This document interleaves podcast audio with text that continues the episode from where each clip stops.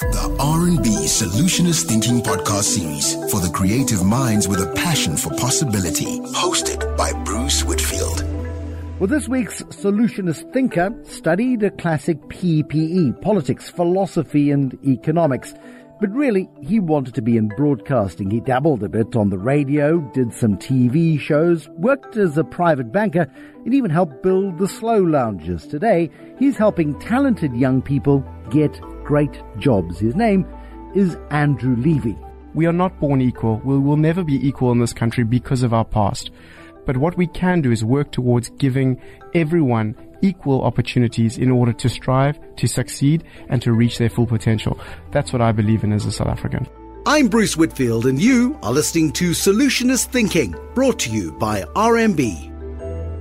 Let's talk about Umuzi. Umuzi is your academy. You worked in education. You have dabbled in education with Fred Swaniker, who, as I understand it, has created the Africa Leadership Network, and you've, I think, quite inspired by him. But like many people who look at creating jobs in South Africa and creating opportunities in South Africa, they go to the bottom of the pyramid to try and create a high volume of decent but low-paying jobs to get the maximum number of people employed. You're looking at the top of that pyramid.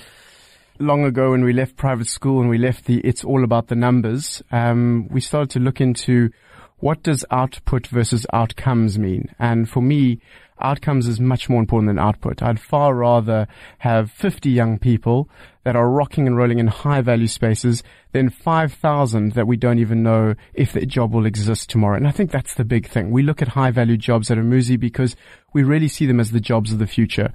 Coding is not going away, as much as it freaks me and probably you out. Things like data analytics is not going away. It's becoming more prevalent with the likes of Facebook, Google and Amazon using it heavily. And these are the jobs of the future that we need to train our young people to be prepared for.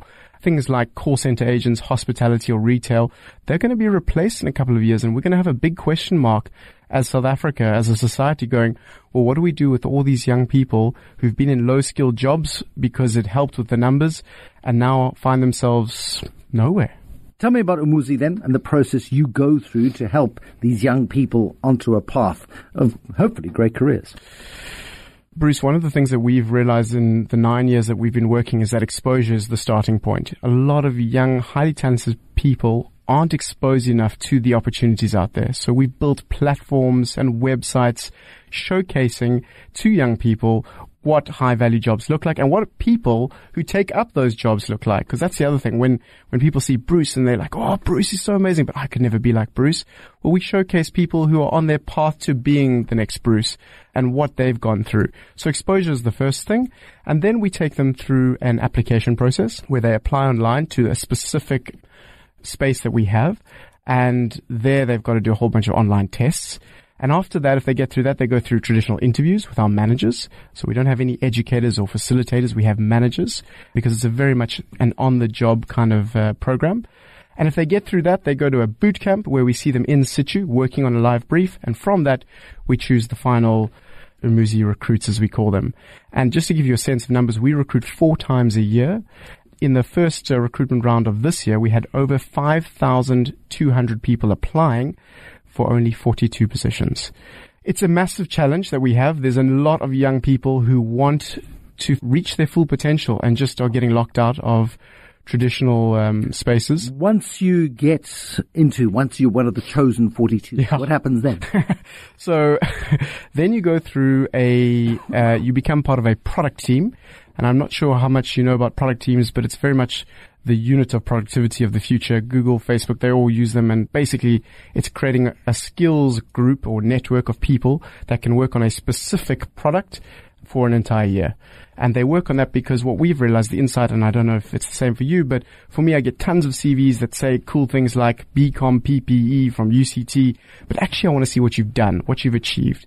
And so at the end of the year, once you've worked in these product teams with a manager on a specific live job, you come up with something which is, I have actually worked on something. I have experience on something. That's what we like to show our employers. So we support these young people once they've finished with us for a year where they're working in these product teams. they then get supported to get into high-value careers. Who defines the products? Who defines that? Is that the commercial arm of Umuzi? Are you developing and creating product to offset the cost then of putting young people through these programs? That's a great question. So a few answers to that. We define it because I think what we've realized is that we're looking into how can we support and add value to society at large. And we believe that the products we've chosen add value to society. And we use a very human-centered approach in order to figure that out. But the good news is that some of these things are getting a bit more mature, some of these products. One of them being... Well, what is a product? So let me give you an example. One of our most mature products is called Umuzi Stock. And it's a local stock library where our people... our places and our stories are being told, because people need stock images and stock videos for all sorts of presentations, for social media campaigns. You're the Getty Images of South Africa. Exactly. And it's incredible how underrepresented South Africans are. The great story is you go to agencies and they say there's one black family on Shutterstock. It's an African-American family, and everyone has to do their best to try and comp it, to change colors on it so that it looks like a different picture, but effectively it's the same one picture. We're trying to change this completely, and we're trying to also provide value to our alumni of content creators who can now put their pictures up, sell them, and get some passive income as well. So that's one of our products that we're spinning out at the moment. It will give a little bit of sustainability to the organization, but the truth is our biggest sustainable arm is working with corporates to effectively invest in their talent pipeline. So how we do this is we have a learnership program. That's how our program is structured.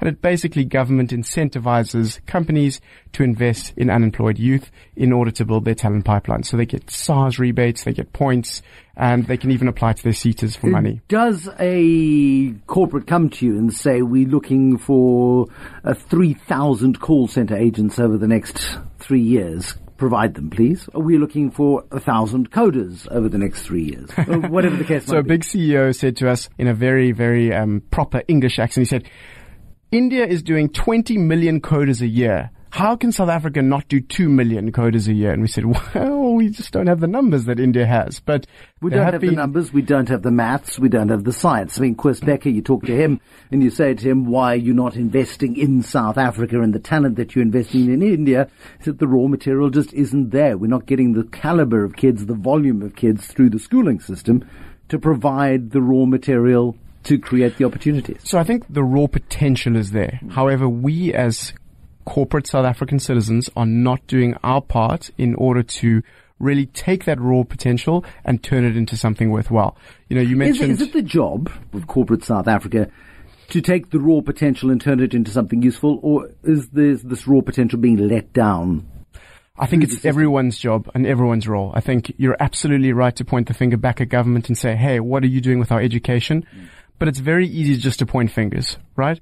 Affluent South Africans, I've found over the years, have gone, no, it's not our job to get involved in that. That government must sort out, you know? And does that make South Africa better at the end of the day? No. This is the solution as part of this. We have a problem. We have a pipeline of talent that goes ignored. And we can choose to continue ignoring that talent, or we can embrace the problem. Well, exactly. And solve it. And it's so interesting to really observe South Africans, specifically elite and middle-class South Africans, who are, everything is based out of fear. They're so afraid to get involved and get stuck in because of what? Who knows? Their job might be replaced. I have no idea. But I mean, you're better than this than I am. In a capitalist society, it's all about consumerism, right? We need to create demand, which means we need more people making money, which means we need more people who are at a higher value space. And the only way to do that is if we start investing in the talent that we have.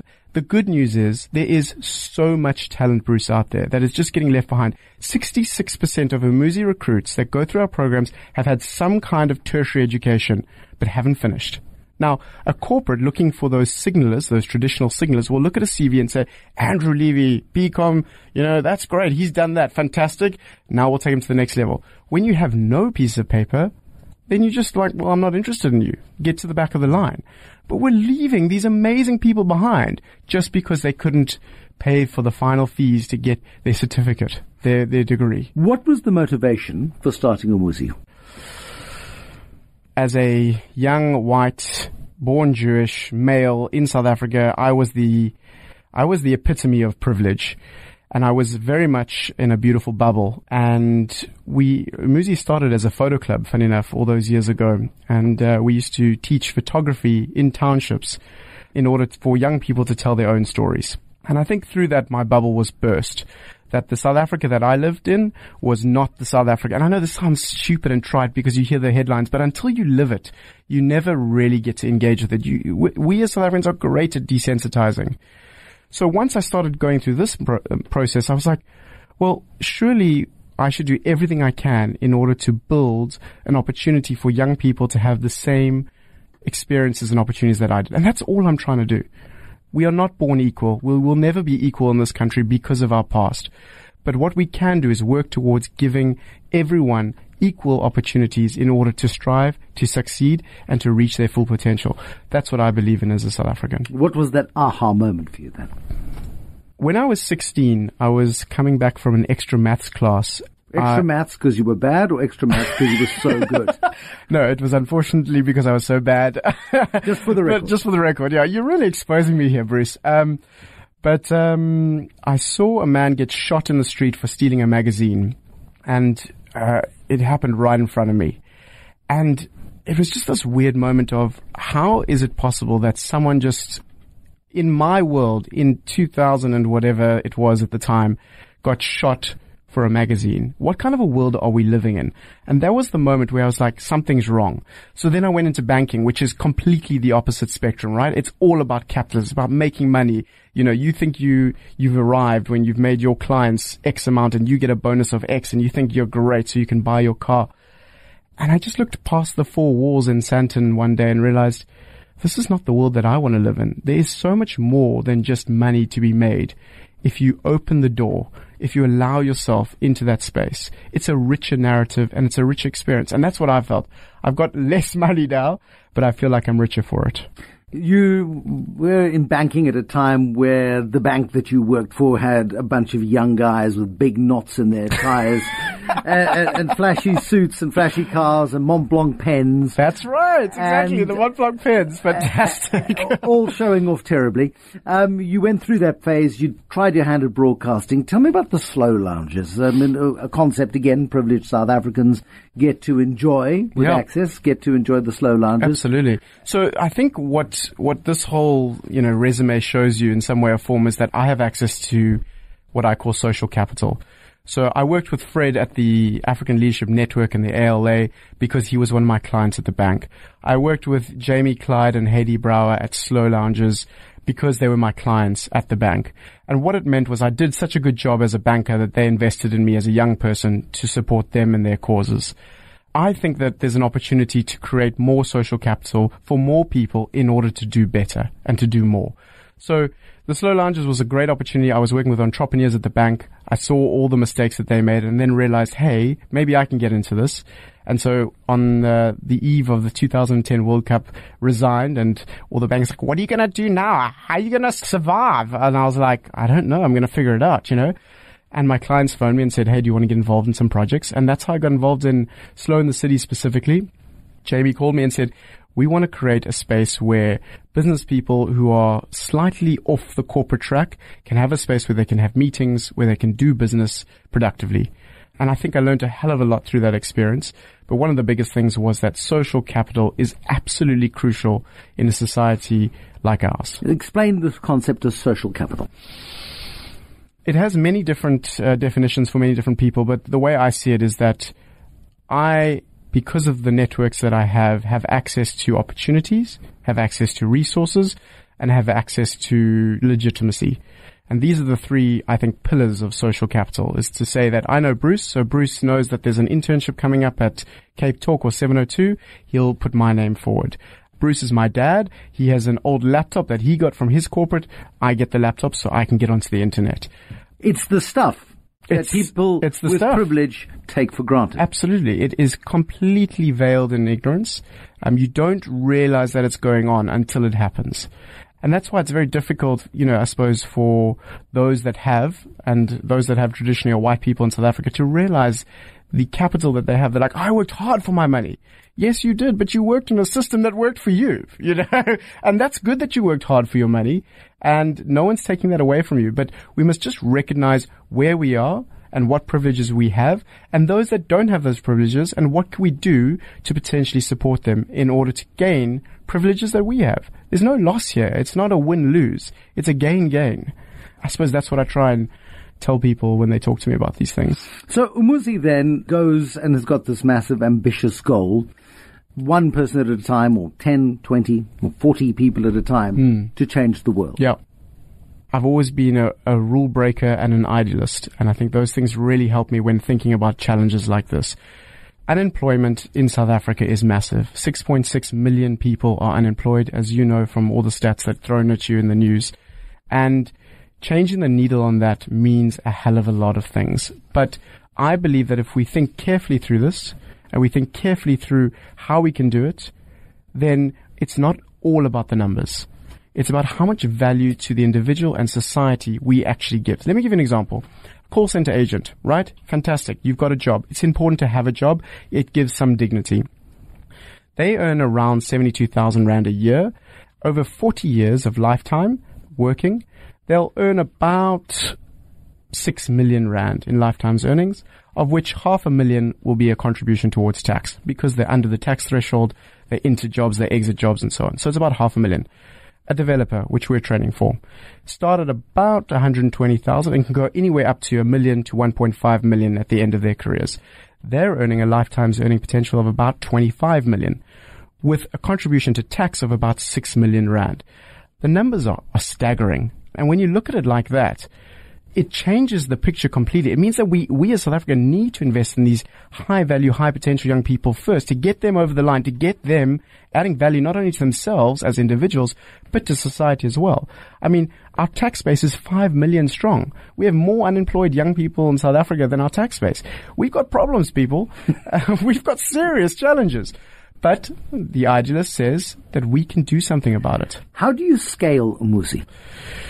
There's a number of ways. I think the biggest way is that we need to talk to more people like you and to corporates in big positions to say, come on this journey with us. Let us support you in investing in your talent pipeline so that, as you say, it's not just 20 or 40, it's 100 and it's 1,000. We've created a model that is scalable. Because of this product team approach, it means that you don't have to be like, well, we can only have a certain amount of people go through our programs because it's one to the one, you know, type thing. In a product team, you work towards a goal of something with a manager. It means that we can scale this throughout the country. We're already recruiting throughout the country. It's now about pulling it and moving us into a different space. So I think it's about meeting with the right people who see the writing on the wall and see the opportunities and saying we could potentially be part of that solution. How much time do we waste in South Africa tilting at windmills? Reinventing the wheel. There are so many projects, all noble in their intent, all with varying degrees of success or failure. Look, I think there's a few things.